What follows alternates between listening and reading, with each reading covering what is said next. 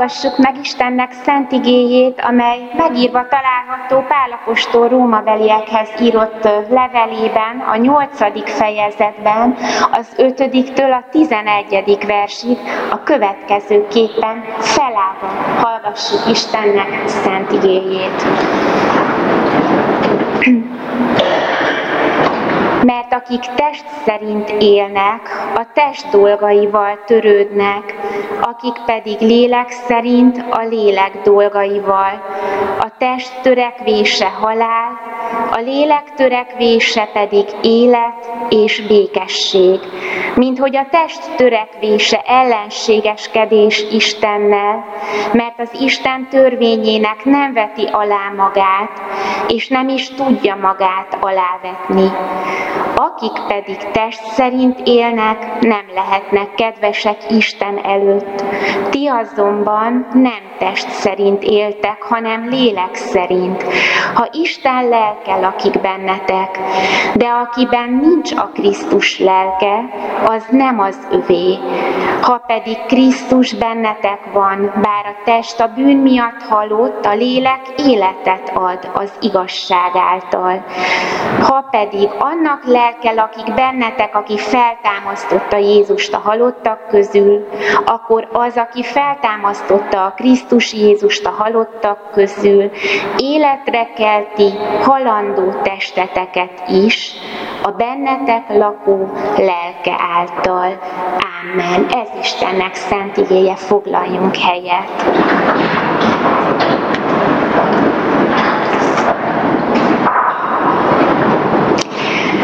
Szeretett testvérek, az elmúlt héten elkezdődött az iskola, van, aki új iskolában kezdett egy új korszakot meg az életében, vannak bizonyára itt olyanok is, akik a régi iskolájukban kezdték meg az új tanévet. Mindenkire nézve azonban elmondhatjuk, gyerekekre, szülőkre, idősebbekre nézve is, hogy új kihívások kezdődnek az életünkben. Nem csak a diákok, hanem a szülők és a tanárok is új tanévvel néznek szembe, új kihívásokkal. A hittanórákon igyekszünk a gyerekeknek mindig olyan segítséget nyújtani, amely egész életükben akár meghatározó tanács lehet. A kihívások között egy segítség, egyfajta útmutatás. Ennek jegyében készítettük el az idén is az első hetekben a hittankönyvekben a könyvjelzőket, amelyre a római levélből választottunk egy vezérigét, és ez a vezérige a római beliekhez írott levél 8. fejezetében található a 28. igevers. Tudjuk pedig, hogy azoknak, akik Istent szeretik, minden javukra van felmerült bennünk a kérdés, hogy hogyan is lehet ezt a láthatatlan Istent szeretni, és akkor minden javunkra szolgál, hogyha szeretjük őt. Hogyan lehet őt szóban, hogyan lehet akár cselekedettel szeretni. Meg is születtek a hittanosok részéről az első választók, ők is tudnak már erre válaszolni, és el is mondták, hogy lehet bizony szóban, és lehet cselekedettel is ezt megtenni. Hogyan is szeressük az Istent?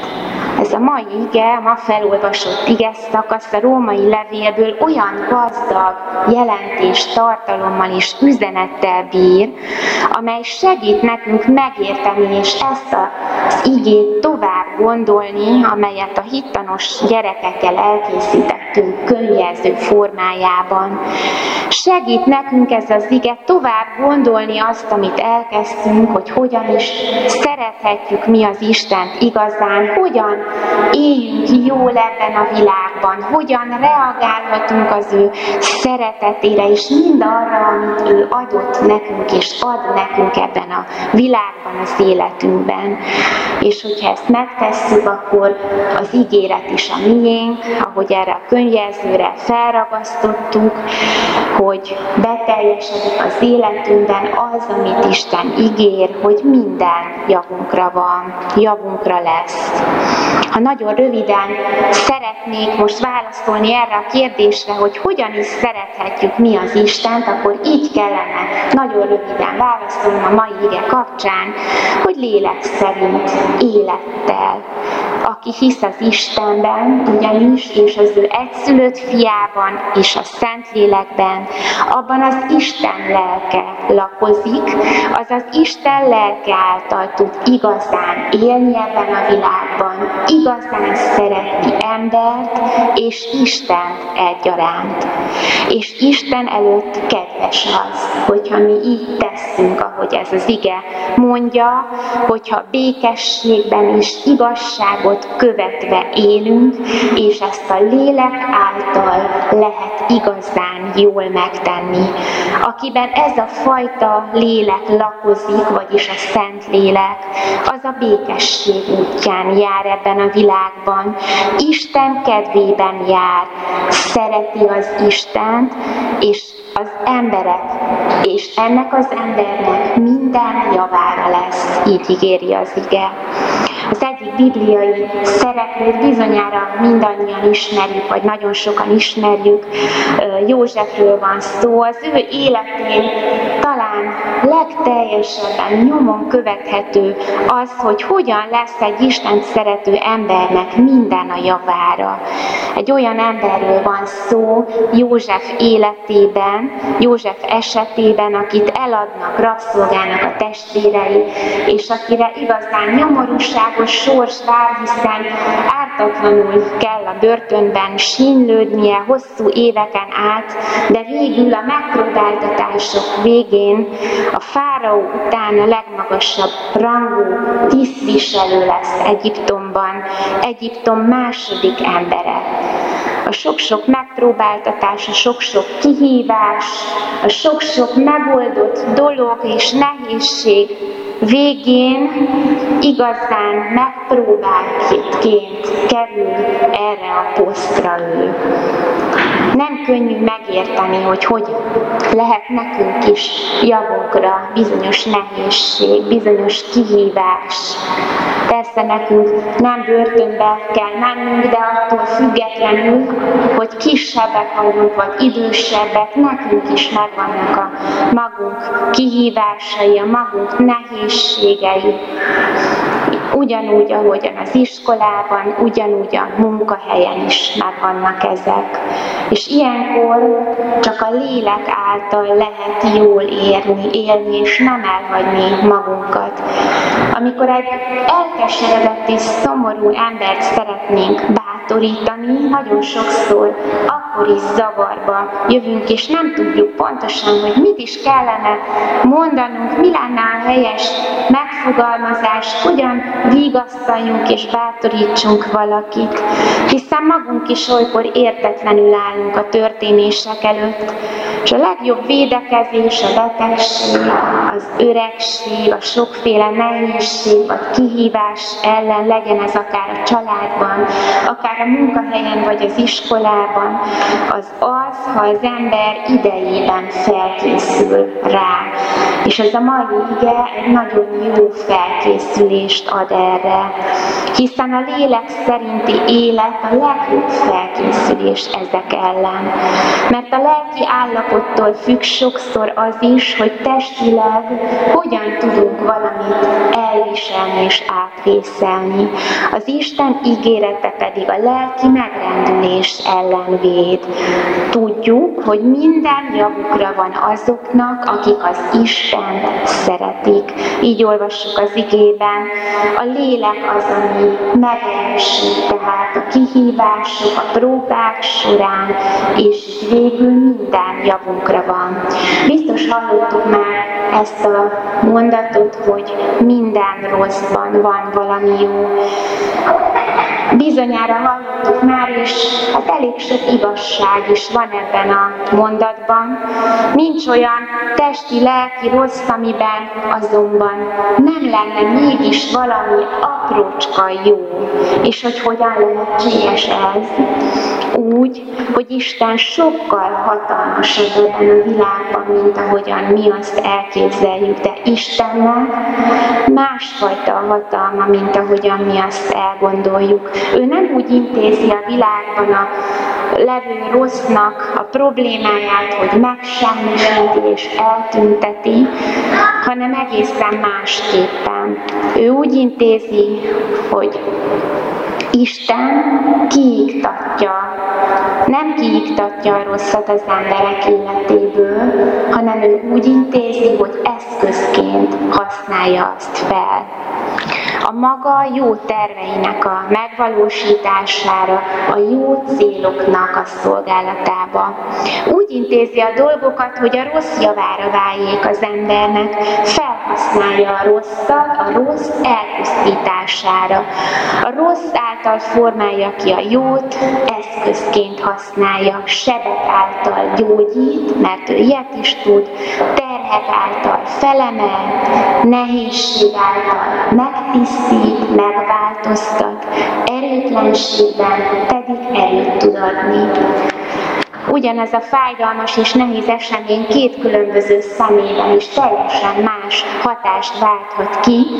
Nem mindegy tehát, hogy ott van valakiben ez a lélek, amelyről az ige ír, vagy nincs ott benne ez a lélek, és maga próbálja a kihívásokat és a nehézségeket megoldani. Az egyik embert lesújtja, ugyanaz a nehézség, a másik embert felemeli, megtisztítja, megváltoztatja. Attól függ az eredmény, hogy melyik embernek milyen a belső magatartása, szereti-e az Istent, foglalkozik-e a lélek dolgaival, az Isten dolgaival, és a lélek által? Az igazság és a békesség útján jár-e. Például, amikor a Golgota hegyén ott állt a három kereszt, akkor ugyanaz történt, mint a három személlyel a kereszten, de három különböző hatást gyakoroltak az események rájuk. Az egyik ember panaszkodott, a másik ember pedig bűnbánatra jutott az események hatására, és megváltozott. A harmadik pedig, aki maga Jézus Krisztus volt, az Isten egyszülött fia, ezen a kereszten megváltotta az emberiséget. Ugyanaz az esemény, de mégis más eredménnyel. Nagyon fontos tehát az, hogy amikor ebben az életben élünk és nehézségek elé ütközünk, új kihívásokkal nézünk szembe, akkor nem mindegy, hogy mi van a mi szívünkben, hogy ott van-e vajon az a lélek, amely megerősíthet bennünket. Mert akinek ott van ez a lélek a szívében, annak nem kell menekülnie a nehézségek elől. Nem is csak elviselnie kell azokat, hanem a lélek életet adhat neki úgy, hogy javára válhat minden. Pálapostól ezzel kezdi a mondatot, tudjuk, és így folytatja, akik Isten szeretik, azoknak minden javukra van. Nem látjuk, nem tapasztaljuk, nem így kezdi, nem úgy kezdi, hogy azt gondoljuk, hanem úgy kezdi, hogy tudjuk, tudjuk azt, hogy akik Isten szeretik, azoknak minden javukra van. Ha minden látszat az ellenkezőjét mutatná is, akkor is tudjuk ezt. Tudja az az ember ezt, akinek ott van a lélek a szívében. És ez a nagy bizonyosság, ez a tudat onnan van, hogy az Istenben hívőkben, az őt szeretőkben az Isten lelke lakozik. Lehet, hogy nem értjük sokszor, hogy mi történik, hogy milyen próbák fognak majd ránk várni, de ami nekünk érthetetlen, az nem mindig értelmetlen ebben a világban. Onnan felülről az örökkévalóság szemszögéből nézve van értelme. és ő, az Isten, ismeri a mi teherbíró képességünket. Azt akarja, hogy megerősödjünk, így válik az Isten szeretők javára minden adja Isten, hogy mi is tudjunk foglalkozni ezekkel a lelki dolgokkal, a lélek dolgaival, ami életet ad ebben a világban nekünk, életet ad és kedves az Istennek, és amelyáltal megerősödhetünk a kihívások során, hogy minden javunkra szolgáljon. Istennek békessége, amely minden értelmet felülhalad, őrizze meg e mindenképpen szíveinket és gondolatainkat az Úr Jézus Krisztusban. Ámen. Isten üzenetére válaszolva énekeljük el a 283-as számú énekünk harmadik verszakát, amely így kezdődik, Jézus a te beszéded.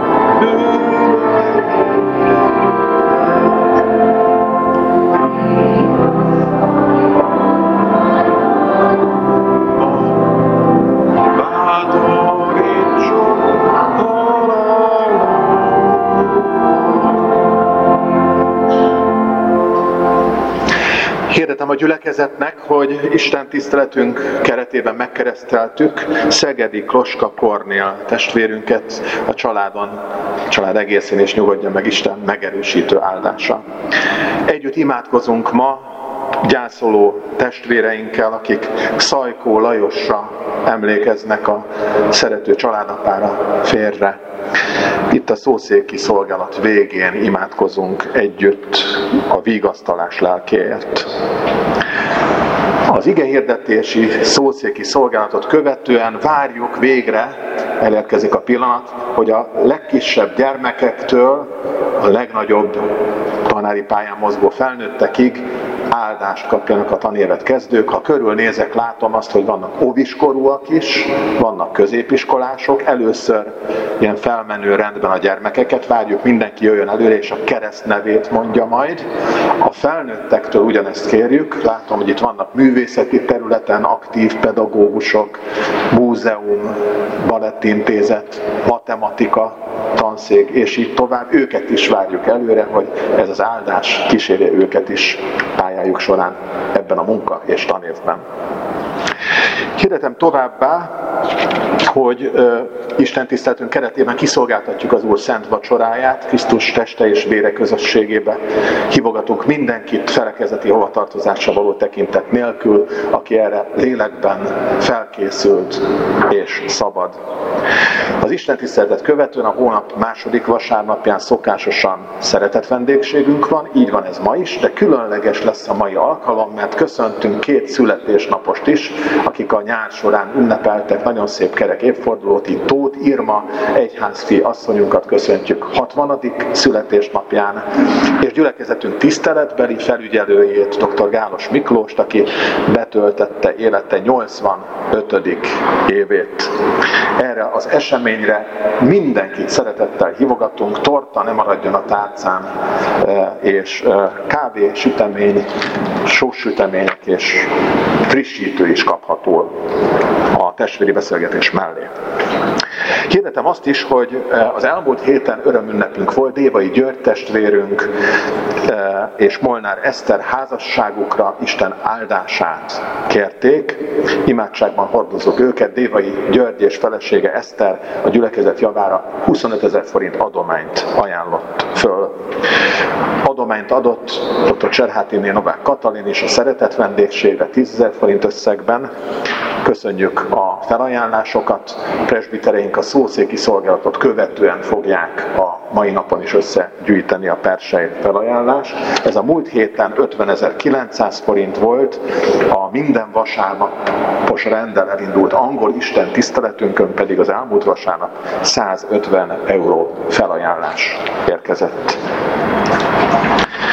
Hirdetem azt is, hogy ezen a héten presbiteri ülést tartunk este 6 órától, kedden este 6 órától, szerdán 3 órától bibliaórai közösségünkbe hívogatunk mindenkit, és pénteken nagyon fontos, indul a baba-mama kör, ez volt a legtöbb kismamának megfelelő, 10 órára gyülekezeti terembe hívogatunk mindenkit. A kiosztott lapokon látható egy ilyen nagyméretű QR kód, azt elsősorban azoknak ajánlom a figyelmébe, akik konfirmált fiataljaink az elmúlt három évben konfirmálkoztak. Nekik szól ez a program, a részletek elolvashatók, de kérjük, hogy jelentkezzenek nálunk, és ugyanezzel a körrel a már konfirmáltakkal együtt a nagy találkozón részt vennénk az idei konfirmációra beiratkozókkal is. Ők a 7., esetleg 8., 9. osztályban járó olyan fiatalok, akik ebben a tanuló közösségben szeretnének megerősödni hitükben. Néhány koncertet is hirdetünk, nem sorolom ezeket, de a hosszú listán olvasható. Én kérem azt, hogy ne a templom padjain hagyjuk ezt a kinyomtatott hirdetményt, hanem vigyük magunkkal, akár a családban is adjuk tovább, vagy tegyük fel a hűtőszekrényre, hogy megfelelő időpontokban a közösségi alkalmakra tudjunk csatlakozni. Egy különleges eseményre hívom fel a figyelmet. Havonként szeretnénk ilyen összegyülekezési délutánt rendezni. Ez szeptemberben, szeptember 24-én lesz a Teremtés Védelem tematikájában. Erre az eseményre nagy szeretettel hívogatunk már mindenkit, minden generációt előre. Szeptember 24-én 4 órától 6-ig a gyülekezeti termünkben lesz. Különleges előadónk, meghívott vendégünk, az a Kulik Gábor, aki egyrészt evangélikus hittestvérünk, másrészt az egész város liget zöld felületéért felelős vezető kertész, aki a hitéről és a művelés őrizt tematikával kapcsolatos kérdésekről fog beszélni ebben a közösségben. Jöjjünk és vegyünk részt ezen az alkalmon minél többen. A kiáratnál kapható az evangélikus élet legújabb száma, ajánlom a testvérek figyelmébe a családi magazinszerű kiadványunkat, most pedig hirdetésünk végén csöndesedjünk el imádságban, és a vigasztalás lelkét kérjük gyászoló testvéreink életére. Imádkozzunk! Istenünk, meghajlunk szent és mindenkor jó akaratod előtt, amikor 68 évesen elhunyt testvérünkről, Szajkó Lajosról emlékezünk előtted imádságunkban. Áldunk mindazért a jóért, amit rajta keresztül adtál. Bűnbocsátó irgalmaddal fedezd el mindazt, ami emberi gyengeség volt benne. Cselekedj el vele kegyelmet szerint, és végső napodon támaszt fel üdvösséged örömére. Az itt jelenlevő gyászolókkal, vagy távolból ide gondolókkal is éreztesd atyai szeretetedet. Vigasztald meg őket jóságoddal. Mindjájunkat úgy vezet szent lelkeddel, hogy bölcs szívhez jussunk, akaratod szerint éljünk, egykor pedig együtt örvendezzünk színed előtt el nem múló örömmel, Krisztus, ami Urunk által. Amen. Erősödjetek meg az Urban, és az ő hatalmas erejében. Amen.